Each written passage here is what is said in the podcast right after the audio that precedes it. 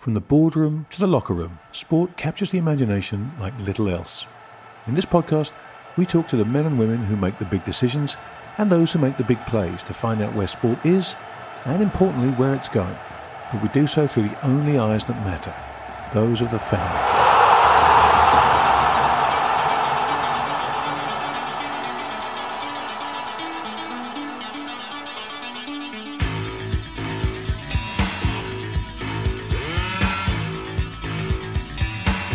Everybody, to another edition of Are You Not Entertained? Here to entertain you are my dear friends Charles Morgan and Roger Mitchell. Rog, come in. Are you there? I'm good. I'm here. I'm ready to roll, rock and roll. And a boy and Giles uh, in sunny London. Yeah, I am ready and present and ready to do your bidding, Grant. Excellent. How about you, Grant? You're no longer in quarantine, are you? I'm no longer in quarantine, no. I, I like the fact that we've scheduled this recording at the same time that Scotland are playing, Rog, to give you something to distract you yeah, from yeah, exactly. misery. Yeah, yeah, yeah. It's already one down, so um, well, yeah. Less said about that, yep, the better. Yep, yep. Yeah, well, uh, uh, by the end of this interview, we'll know the final score, Rog, and we can either mention it or not. We'll see. Yeah, we'll see yeah. how we go. um, well, look, we've got another fantastic guest, Giles. Why don't you tell people who is joining us? Yeah, I'm very chuffed. As an old mate of mine, Brett Gosper, who, for many people who have. uh, rugby fans, will know that for about nine years he was the CEO of World Rugby and presided over an extraordinary period of change within the game. Not only um, with rugby returning to the Olympic uh, Games in 2016 in Brazil, but also presiding over two massive World Cups, one in England in 2015 and then one in Japan, which was very groundbreaking in 2019. He was also, as you'd expect from a former ad man, the guy who rebranded what was called the International Rugby Board to World Rugby. And um, he's a very genial, decent Aussie. There are a few of them. And uh, he's had an extraordinary career because not only did he do all that in rugby, but he worked in the advertising industry for about 25 years before with brands like Ogilvy and Mather, Havas, McCann Erickson, TWA. I mean, really Top stuff. at the very Yeah, big Yeah. firms, at, yeah. at the very very highest level. Um, he was also a half decent rugby player. He played um, his club rugby at uh, Racing Club from 1981 to 1990, which was very much the time of the Corinthian uh, French club scene where they played in pink bow ties and had a very jolly good time um, and was one hell of a player. Which he wouldn't tell you very much about because he is wonderfully self-effacing. And now he's um, taken on a role as sort of beginning of this year as um, head of the NFL for the UK and Europe. And as we know, the NFL is one of the very giant uh, franchises and has got big designs, obviously in the UK, but now in Europe. So a great, great pleasure to have him on. Fantastic. Well, look, with a bio like that, there seems little sense in the three of us wasting people's time talking. We should actually speak to Brett. What do you reckon? Sounds good. Brett Gosper, a very warm welcome to the big interview. Good to have you on the show. It's great to be here, Giles. Thank you for having me. Well, it's nice. We, you, all the time I've known you, you've been a rugby man, and you were a rugby man before that. But now you're into the whole NFL world. How's it going? What's it like to work with all the, the Americans? It's good. It's it's it's a you know very different environment and landscape, but um, there's a there's a high quality person, very driven uh, people that, that are working here, very commercially focused. They really know what they stand for, and and they're very good at engaging with with fans and, and building their fan base. And, and and and my role here is to help steer a growth across that fan base and the engagement of those fans and the monetization of those fans across Europe in the coming years. So it's, so it's an exciting brief and um, working you know closely with the team in New York. Well, before we dig into that, because we've got a lot of questions both about your time in rugby and, and actually in advertising as well. Yeah. But before that, y- y- you have an amazing CV. Um, you were a proper rugby player. I know it was a long time ago, but you were you were very decorated and you played a long time in Paris. But not many people will know, or not everyone will know, that you also grew up in a certain amount of kind of Australian sporting royalty, with your father being very a very senior figure within the Olympics as well. So, just sort of just to kick off, growing up in Australia as a young athlete, do you think that sport was a kind of predestiny for you, that it was always going to be part of your life, or was it something that happened sort of by accident? Probably totally by accident, except I guess uh, you know I grew up in a family where my you know father was an Olympic athlete and an Olympic silver medalist, Commonwealth Games gold medalist as well. I won't, I won't cut him short, and so in that context, you were always focused on the sport that you were doing. You were conscious that you had a father who was very successful and so on. But to be fair, in the rugby days, I didn't really think a lot about ambition or where I was headed until quite quite late on in you know late school and, and early university years and so on. So uh, look, it was a great context, and, and Australia itself is a is a place where you are pretty focused on sport. Even if you have little ambition, You're focused on playing, watching, and being involved in the in the conversation in Australia. It's it's a, it's a bit like England, but probably even more so. I'd say uh, an obsession with, uh, with with the country. And I'm dying to ask, I've never asked you this, is so what happens? You're a young Australian, you're playing a rugby, you're a good player, you're just, I think, broken into the advertising industry. How did the Paris, the, the racing club invitation come over? How, how, what was the chronology that sent a young man to, to Paris and then for what was quite a long part of your life? I was an Australian under 21 player. I played an Australian trial at 19 and then played another trial when I was 20 for Australia against the rest of Australia for the UK Tour in 81. And I missed selection. Um, uh, I'd like to add that David Campese missed selection that year too. So obviously the selections were pretty shabby. And uh, he played the same trial. And uh, in order to get fit to come back and have another chance at a, at a Wallaby jersey, I wanted to go and play in Europe. And Paul McLean, who was the Australian fly half at the time, said, You ought to go and play in France. I know a guy who'll set you up. And they mooted my name to to a French uh, group of people in the racing club and Nice actually. You may maybe an offer to come and play for a season, and uh, actually. I, Nice would have been nice, but somewhere in Paris, I thought, look, you know, that's an exciting city, and maybe I can also pursue a business career there if that's what I choose over time. But I went for six months with a pair of football boots or rugby boots in the bag and, and stayed 14 years in the end, as it turned out, in Paris, and actually never returned to Australia did you speak any French? I mean, were you literally thrown in at the deep end, knowing nobody and maybe not having the language as well? Yeah, I think I failed GCSE French, um, and therefore I got thrown. I got thrown into the French environment. In those days, uh, few people spoke very much English, and certainly the rugby environment that I was in, I was forced to speak French. So, after a certain amount of time in France, even I picked up the language pretty fluently, and it's, it's served me well and been a great uh, bonus in my life to be able to be fluent in French and discover that culture and and even in business still use it enormously. Brett, just there, there'll be so many people listening to this that find it impossible to imagine a time where top class rugby players had a day job because you know that that hasn't been the way. So just take us back to that and explain how that works, right? In, in practicality, being that at that level on the sporting field, but having to hold down a, a nine to five job.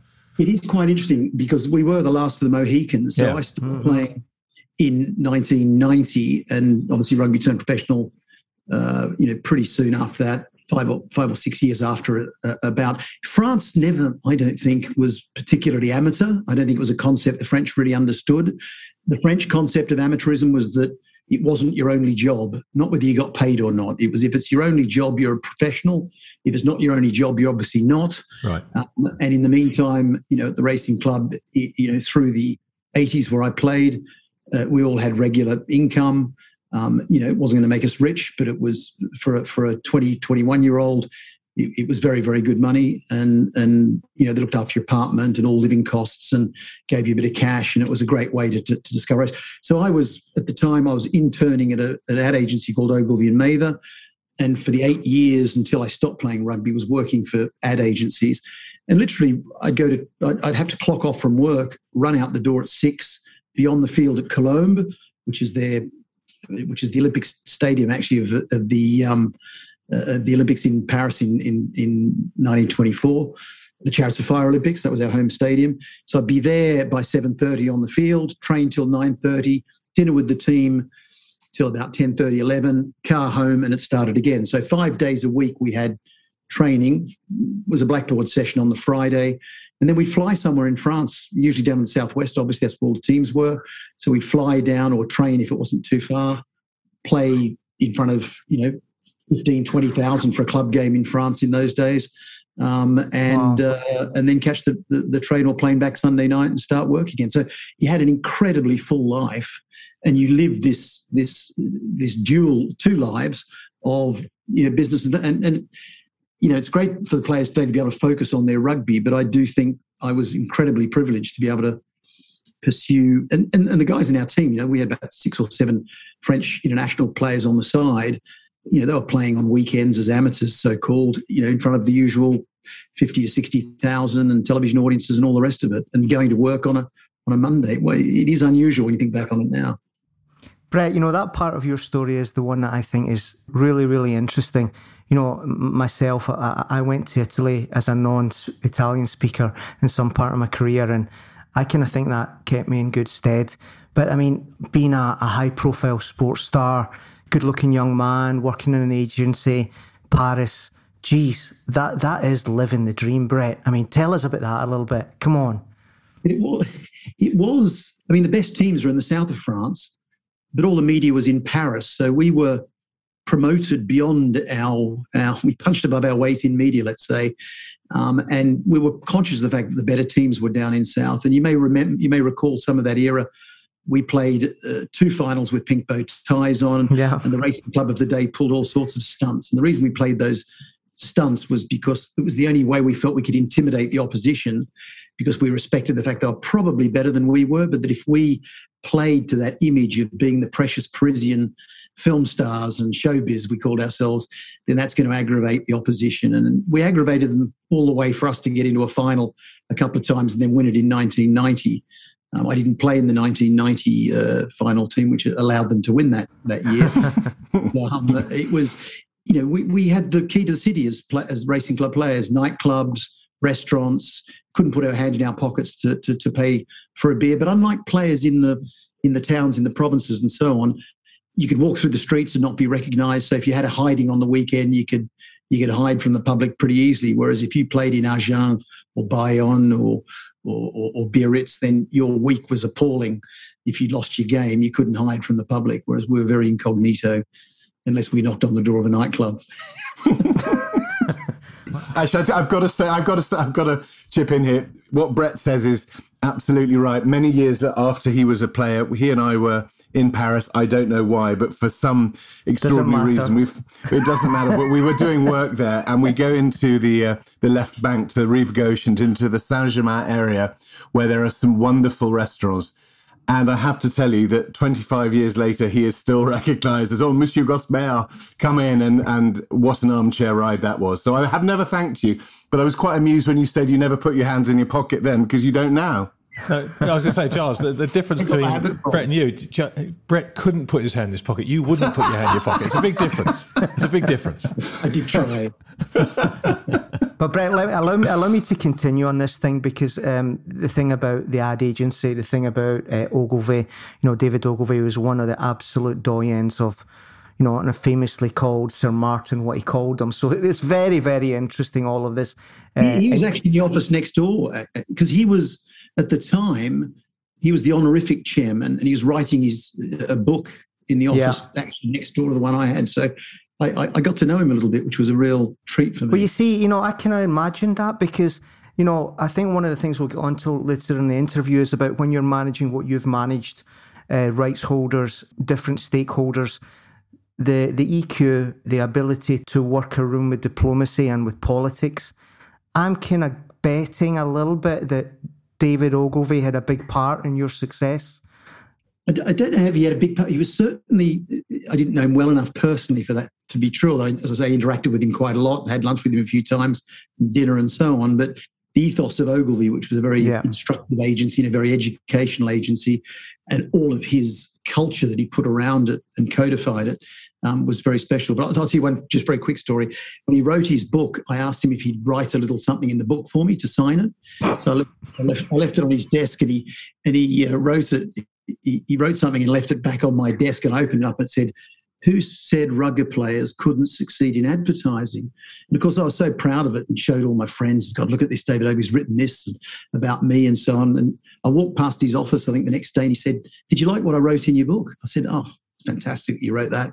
So, such a credit. He said, You didn't know I played rugby, did you? but uh, anyway, taking the credit for it, my friends. Yeah, I mean, but the, th- the thing is, which you've been very modest about, is that that uh, I find it just fascinating. you were incredibly successful rising to the top of the ad agency world. I mean, at more than just one company, switching companies. In my experience, that's not that normal in terms of people that are running rights holders just now. They normally come up the administrator route or something like that. I mean, what lessons did you get from the world of narrative, the world of communication that you find so pertinent in what you're doing now with NFL and before with World Rugby? Um, well, I think first of all, when you work in the advertising business, you cut across and get involved in many, many different sectors as a, as a consultant, and you're trying to get very quickly to the root of what their issue or problem might be. And, and, and, and, and that as an exercise in itself, I think it's very useful if you're changing jobs as I did from advertising into, into world rugby and changing sectors. So it, it, it made me um, you know, really analyze where I was headed and ask the right questions. And in the interview, I was interviewing those who were interviewing me as much as they were interviewing me to understand what the company was about, what the brand was about, what the business, where the business was heading, and so on. So, I think it's that uh, that desire to really understand mm. what that business stands for and how it can work towards hitting hitting their public and aligning their public with that vision of their own business. And so I think you know that, that, that's not rocket science, but that's an automatic trait. And I think at the time I turned up at World Rugby, that was needed. Yeah. And um, if it had been three years earlier or three years later, I might have been irrelevant. But at that time, I could sense that it was they were a bit of a cross, of, uh, you know, fork in the road. Hence, you know, we went through a whole brand uh, uh, project where we we uh, worked out what the brand should stand for. We changed the name from IRB to World Rugby so that it could engage more with its with its public. Um, the, the, the, the, the messenger, if you like, that, that, that, that brand sending out the message would be recognized, particularly as we're on a conquest strategy. And that if you were outside of the church, the IRB meant nothing. Whereas if you're outside of the church world, rugby actually meant I know who's talking to me and I know what they're trying to say. And we built the positioning of the, of, of, of the, of the brand around character and, and building character and so on. So all, all of that, and, and these were designed to, to, to work across geographies, but also across gender uh, and so on. So I think you know, in that, in that sense, my advertising curiosity and, and, and, and, career was relevant at that point in time. And Brett, the eight years, I think, seven or eight, eight years, nine years, whatever nine, it was. Eight, eight and a half, I think. Eight and a half, yeah. You, you, you, said in the in the top of the show what you presided over, and some ama- a couple of amazing World Cups as well. There was the sevens at the Olympics. When you look back on that, and you're a man of rugby, so you understand the game as a player, then as a marketeer as through through your advertising career and then you come in for the first time as an administrator. When you look back on that career what are you most proud of? And second question what would you love to have changed if you could have that time again of, of maybe advancing further than you did? Sure sure. Uh, I look look back on, and again, these things happened on my watch, so I'm proud they happened on my watch. But I wasn't necessarily you know totally responsible for some of the outcomes. In fact, you know sometimes I was a a minor player or a more major player, depending on what the subject was. But on my watch, let's call it, I was very proud, obviously, of the two World Cups because that, that's where you generate the, the, you know the money and the impact for the sport uh, uh across the world, and, and, and, the sport relies on World Cup. So, record-breaking World Cup in England, uh, men's World Cup, record-breaking uh, World Cup and very different uh, historic World Cup in Asia for the first time with Japan. So very proud of those uh, two, two, two major events. Uh, proud of what we did around the area of concussion and injury.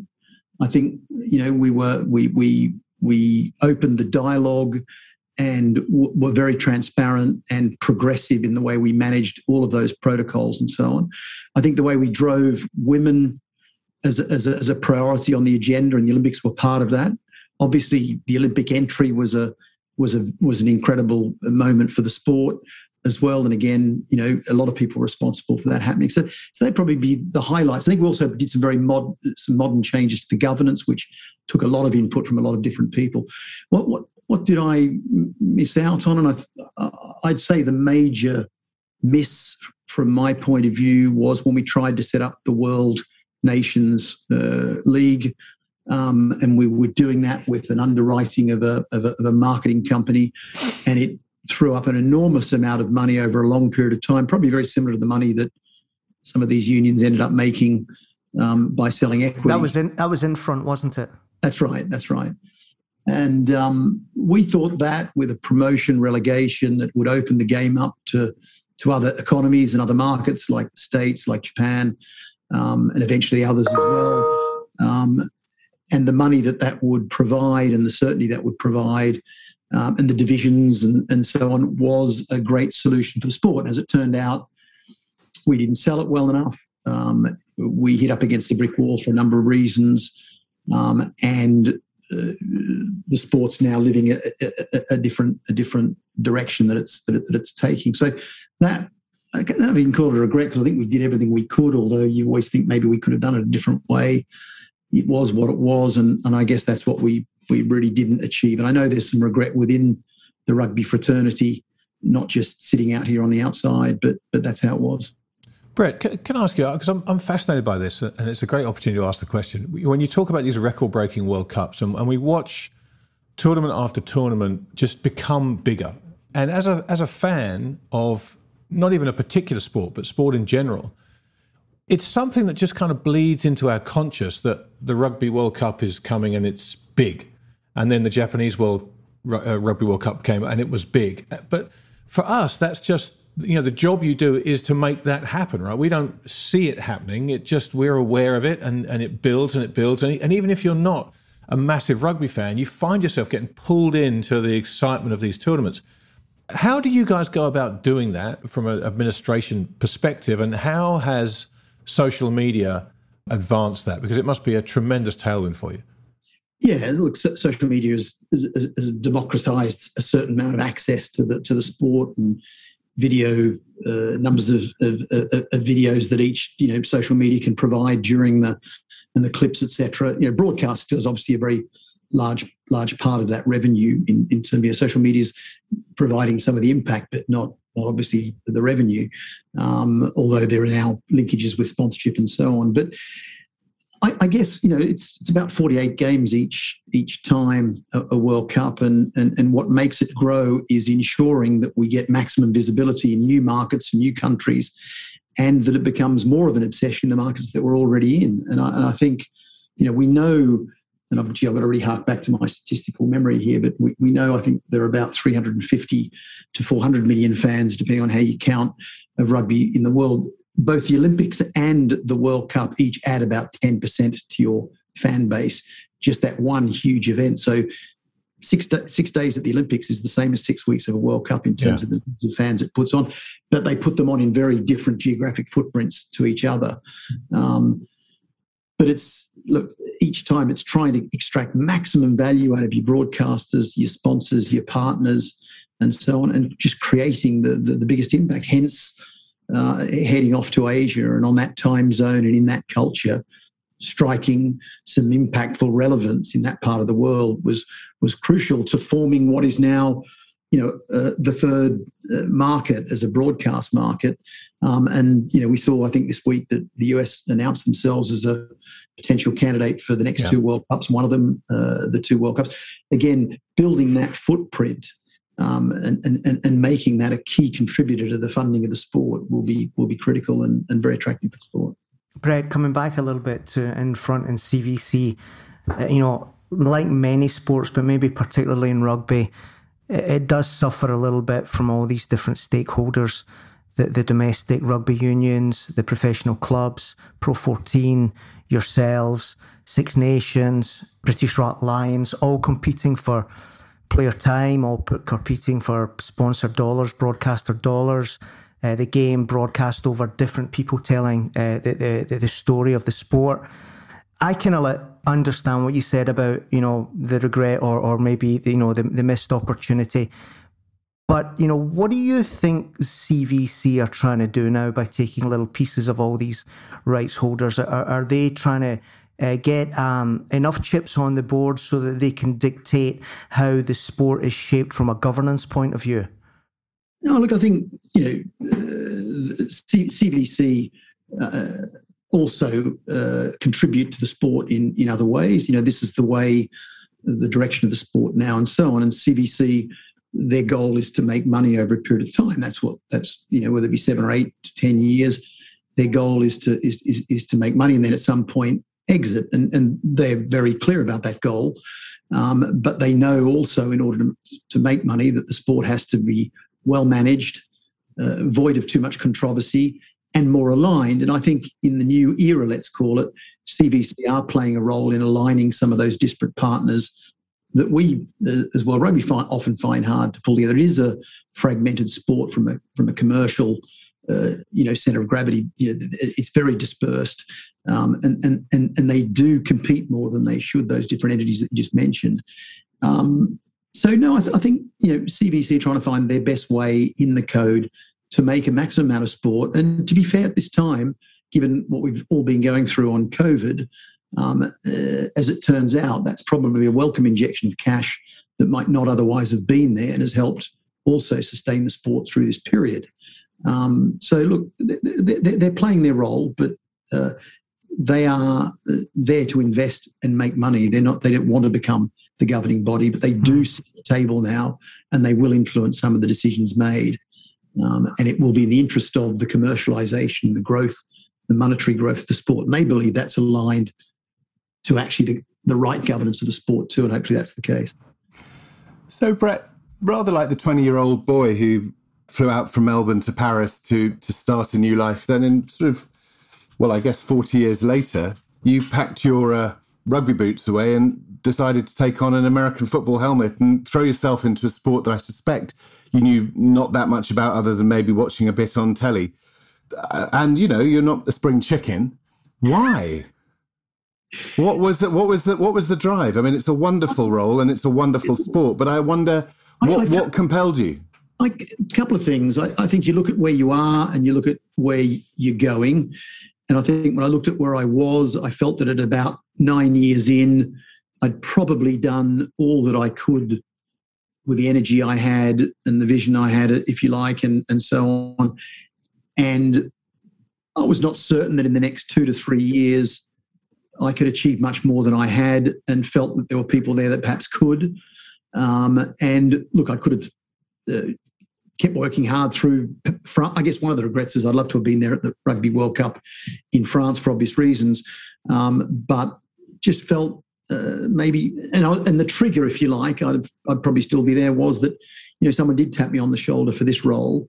Um, and it just felt at my, at my age and stage that um, to still be learning, to still go and do something new and exciting, also the curiosity of an incredible organization and success, you know, probably the most valuable, successful uh, sports product that there is, the NFL was something that would be exciting for me. So um, and it, there were some similarities, you know, in terms of, of, of growing new markets, creating visibility, engaging with with with, with uh, fans, and building a a, a, a, franchise and a brand.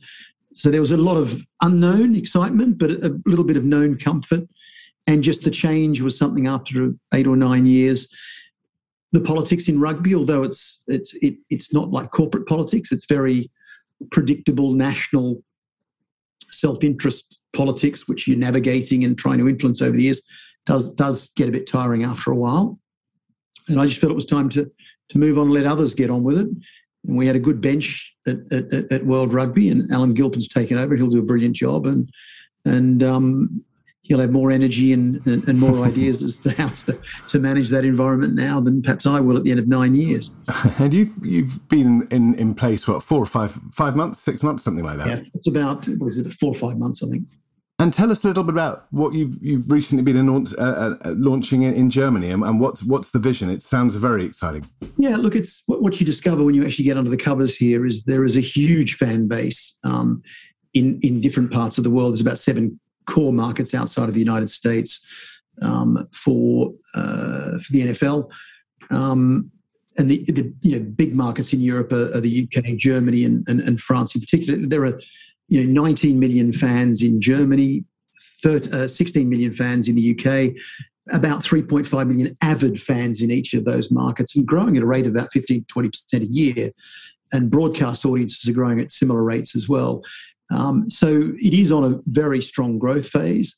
There's a certain amount of, of um, Uh, serenity is probably the wrong word because it seems to be an organization that's always asking itself questions and and, and trying to do better and, and, and commercially outdo itself. But you know they've they've they've signed a collective bargaining agreement with the players that's a long-term agreement and they've done a global they've done their global broadcast deals for the next 10 years which you'll have read about and there's a certain there's a certainty or a, or a, or a, or, or a serenity about their future over the next decade and so where they can make the right strategic choices and work yeah. towards yeah. you know some invested outcomes like international um, uh, and, other areas that they're investing in. So it, it, it's it's very exciting. Germany, yeah, we we have two to four games in in London a year. We've had four.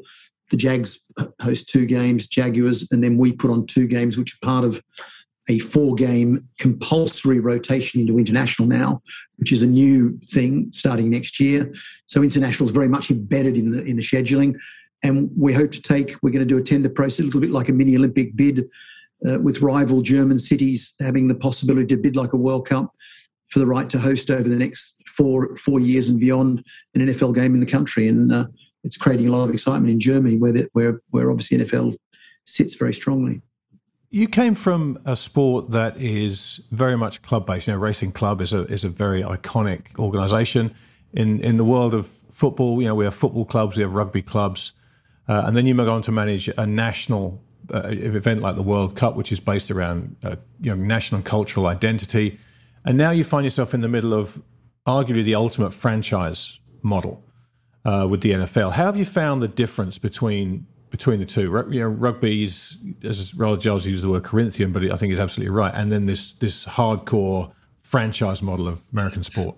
Yeah, look, it, it's you know, rugby's not the finished article you kind of get the feeling NFL is, in a way, look, obviously everything's a work in progress, but it's a very mature yeah. uh, brand and business that understands itself, that's that's equalized itself with salary caps and shared revenues, and it's a very grown. In, in, in many ways, I think um, some of what was uh, was being sought after by the Super League and so on was very much on the NFL model. Yeah, mm-hmm. uh, you know, protect a, a, a, a, closed house business that, that, that can look after its members in a way to grow the sport in an intelligent way and so on. So, you know, very commercially focused, uh, and the model itself has been built by people from you know through the decades to get to this this model, which is obviously working incredibly well, both commercially from a fan facing point of view, but also for its 32 different owners, which are the families that own the clubs, other than Green Bay Packers, which is a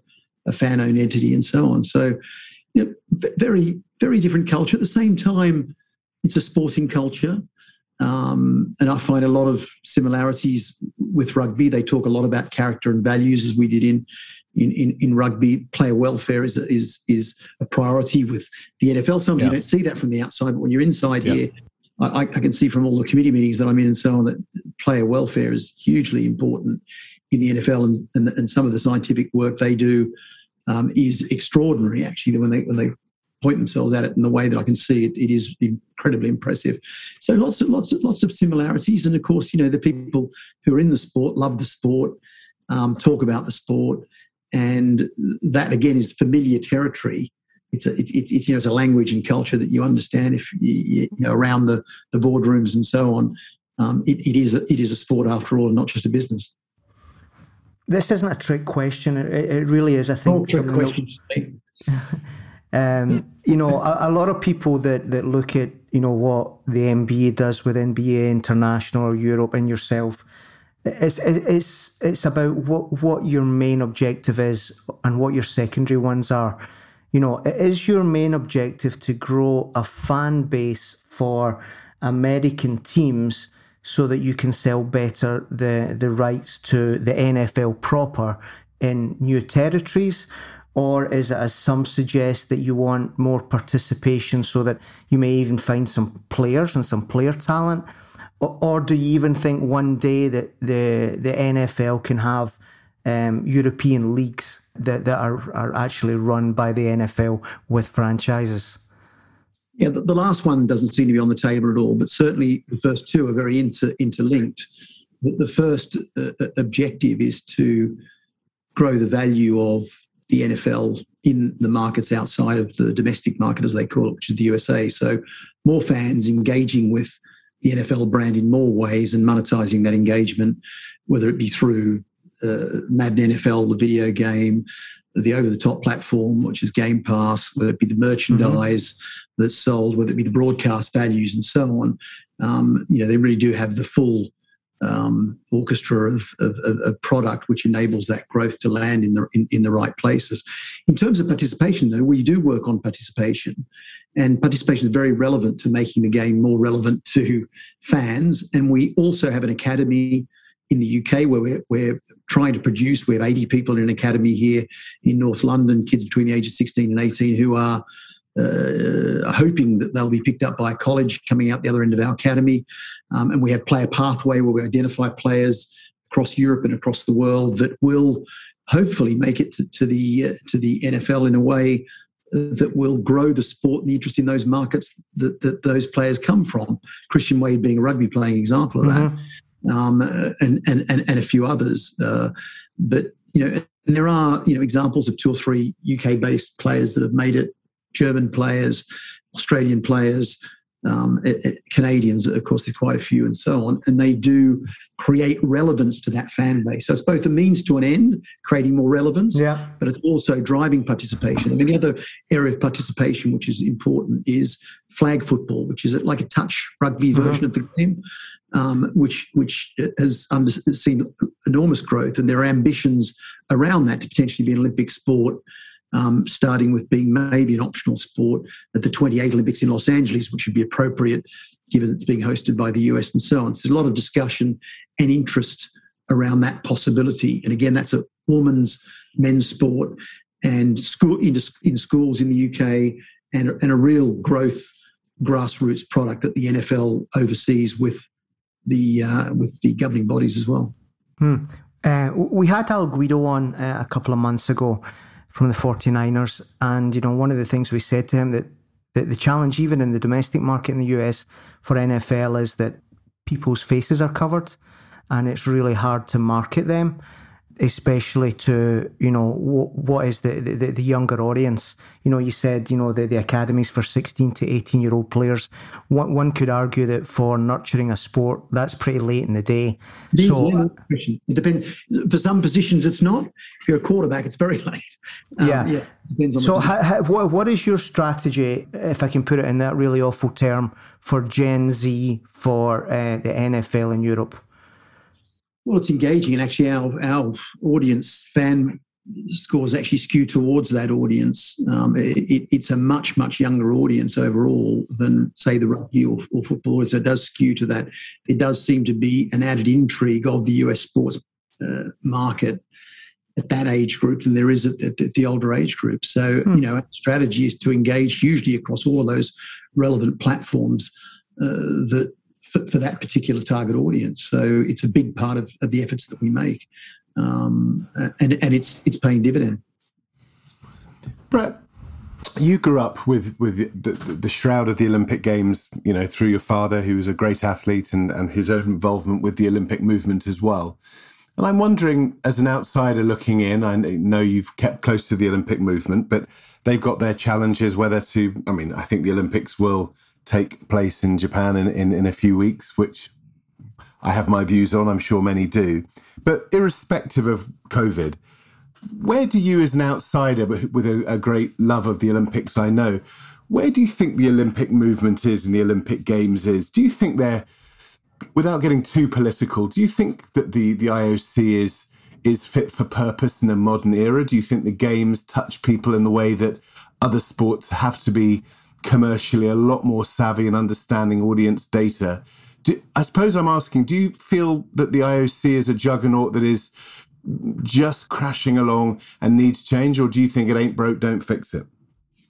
Look, the answer will be somewhere between the two, I, I, I guess, Charles. I mean, look, it's, a, it's an incredibly resilient organisation that puts on an incredible event every four years, and it's an event which captures the imagination of the globe, and and whether it be media, fans, commercial partners, Um, it's, undeniable that it is, you know, it's, it's, it's a major, major player in the sporting landscape. And I think, look, they've made uh, huge efforts to streamline their operation, to push back a lot of the organizational aspect to the federations themselves. Um, and to you know downscale or to at least not upscale more than they they currently are. Um, but it's such a big, uh, complex uh, organization that it's always going to be difficult putting on Olympic Games in any context in any country. Um, and but hopefully there'll be countries that will still want to step up and and host and prove that you know when it's hosted well, it can be a huge success. So, I mean, that's a, a, pretty banal answer to to to to, to a much sharper question, Giles. But well, how did how did you find you, you you were very involved? Obviously, rugby sevens reappeared or rugby reappeared at the Olympics in 2016 in Rio, and I know you went down there. What was that like? I mean, on a personal level as well as a professional level, that must have been very, very moving for you. Look, it was. And, and firstly, just to acknowledge that, I mean, what's good about the Olympics is it's good for sport. And if you think sport's good, then you've got to find a way to make sure the Olympics is operating, uh, you know, strongly and well and in the interest of everybody. But the, the starting point is the Olympics have been great for rugby. So I imagine they're great for all of those other the 27 summer sports and however many is it eight or nine um, winter sports and so on, or is it 11? Um, so it's good for sport. It, it drives uh, eyeballs, money, engagement, um, and and that so therefore it's, it's got to be great. So I should probably tack that onto the back end of the last question. Going to Rio was look, I think it was anyone who was in rugby. It was a very moving moment for the sport because obviously we hadn't appeared. No one can remember when it last appeared, which is my home stadium uh, at Colombes at the uh, Fire Olympics in 1924. So it'd been 90 years out, um, but not many people in the crowd knew that. And the, and the US were defending their, their title, usually. But look, it was, uh, it was fantastic. Wasn't Stade de Colombes also where Escape to Victory was filmed? I it think was, that, yeah, that I believe. well, yeah, it was. You're absolutely right. and, and and a final question from, from me. So ten years from now, um, given as you say the power of the of the NFL, and you may not be in in, in place in ten years' time, but what would you imagine, crystal ball for us? What you think American football, NFL looks like beyond America in 2031? Yeah, look, I think it, will be hopefully an unavoidable uh, success uh, inside America and outside America. Um, you know, I hope in the next decade, maybe there might be some franchises that decamp to other territories outside of the United States, and that's really the call of the owners themselves. Um, but I would hope there's regular uh, NFL games happening, even if the franchises aren't throughout Europe um, you know, seeing things happen in, in, in the UK more, Germany, France, and maybe Spain and other places. And that, you know, the line between what's domestic and international becomes a bit more more blurred. But it is a sport that is destined to grow um, its fan base. It is the complete intersection between sport and entertainment that so many sports brands strive to be. Um, and it is a colossus, and I think it will continue to to roll on, grow, and succeed. Brett, um, the 2021 State of Origin series. Obviously, yeah. game one, one, one of the more one sided batterings that I've yeah. seen in my time following it. I got, you, you, back into that. Yeah. your, your thoughts for the Maroons as the as the rest of this series plays out? Uh, yeah, yeah I'm not, enough, I'm not close enough to it other than understanding completely how obsessive those two states in particular are and how I mean, I think it's the highest rating sporting event yeah, in the country, it's extraordinary. Or, or whatever. Um, I hope Queensland come back, having worn the maroon uh, for rugby union. I uh, I'm a Victorian, but I decamped to yeah. Queensland for a couple of years rugby before I went to France. And um, I hope Queensland, and I'm sure they will, uh, fight back to level the series to make it interesting. Um, but it does look like there's a big gap there for some reason. it certainly does. It certainly does. Work it out. Yeah, look, Brett. Look, thanks so much for, for taking this time. This has been it's been such a fun hour to chat and learn all about that journey of yours. For anyone that's uh, out there listening, if if you're on social media or anywhere like that, where people can kind of uh, keep in touch with what you're up to, where's the best place for them to go? Yeah, do you know, I was on uh, Twitter and I was very active on Twitter for for a long period of time. And actually, during the World Cup in Japan, I clocked off. But you did, yes. I, I, I clocked off because I just I just felt the pressure and the time level of it, I thought, I'm going to do something silly here. I'll clock off for a little while. But I clocked off too long, apparently. I couldn't come back on, which was which I do regret because I did enjoy it hugely. Uh, it was meant to be a temporary pause, but it became permanent because I obviously pushed the wrong button and exploded my whole account. But you, can, you can find me uh, at the NFL in Leicester Square, or you can find me um, uh, on LinkedIn, and um, always a pleasure. That's the only thing you've got in common with the, the former president, Mr. Trump, I think. Yeah, you well, both came off Twitter. I'd like to brag that I was banned from Twitter. wasn't there's still time. There's still time. As romantic as that. Yeah, never give up your dreams. Brett, thanks so much. Thank you, Brett. Really, really kind. Great pleasure to, to talk to you guys, and uh, all the best. Yeah. Cheers. Thank you. Cheers, Giles. Well, fellas, another hugely enjoyable conversation. Really, really interesting. What a top lad Brett is. Yeah, he's a. He, I love it when you have former athletes and people who've then also who are involved in the sports world have, have had an entirely professional career. So he's been an athlete. He's been a professional in his own world of, of marketing and advertising, and then uses those skills I think he's been very successful. What he did at, at World Rugby, as he said, it was very much a pivotal time. It was a, yeah. if the professional change happened in '95, it was really towards the end of the 2000s with trying to get into the Olympics and trying to build the World Cup into a much more profitable uh, sort of competition. And he's a hugely modest man. He had a huge impact, mm. but also, and this isn't necessarily true of all sports administrators, just a top bloke as well. Yeah, yeah, no, absolutely. Yeah, it was uh, f- fascinating to to hear him talk about. You know, I think it's a tough shift. You know, we talked in, in, in the groundsman about cricket going into America and rugby going into.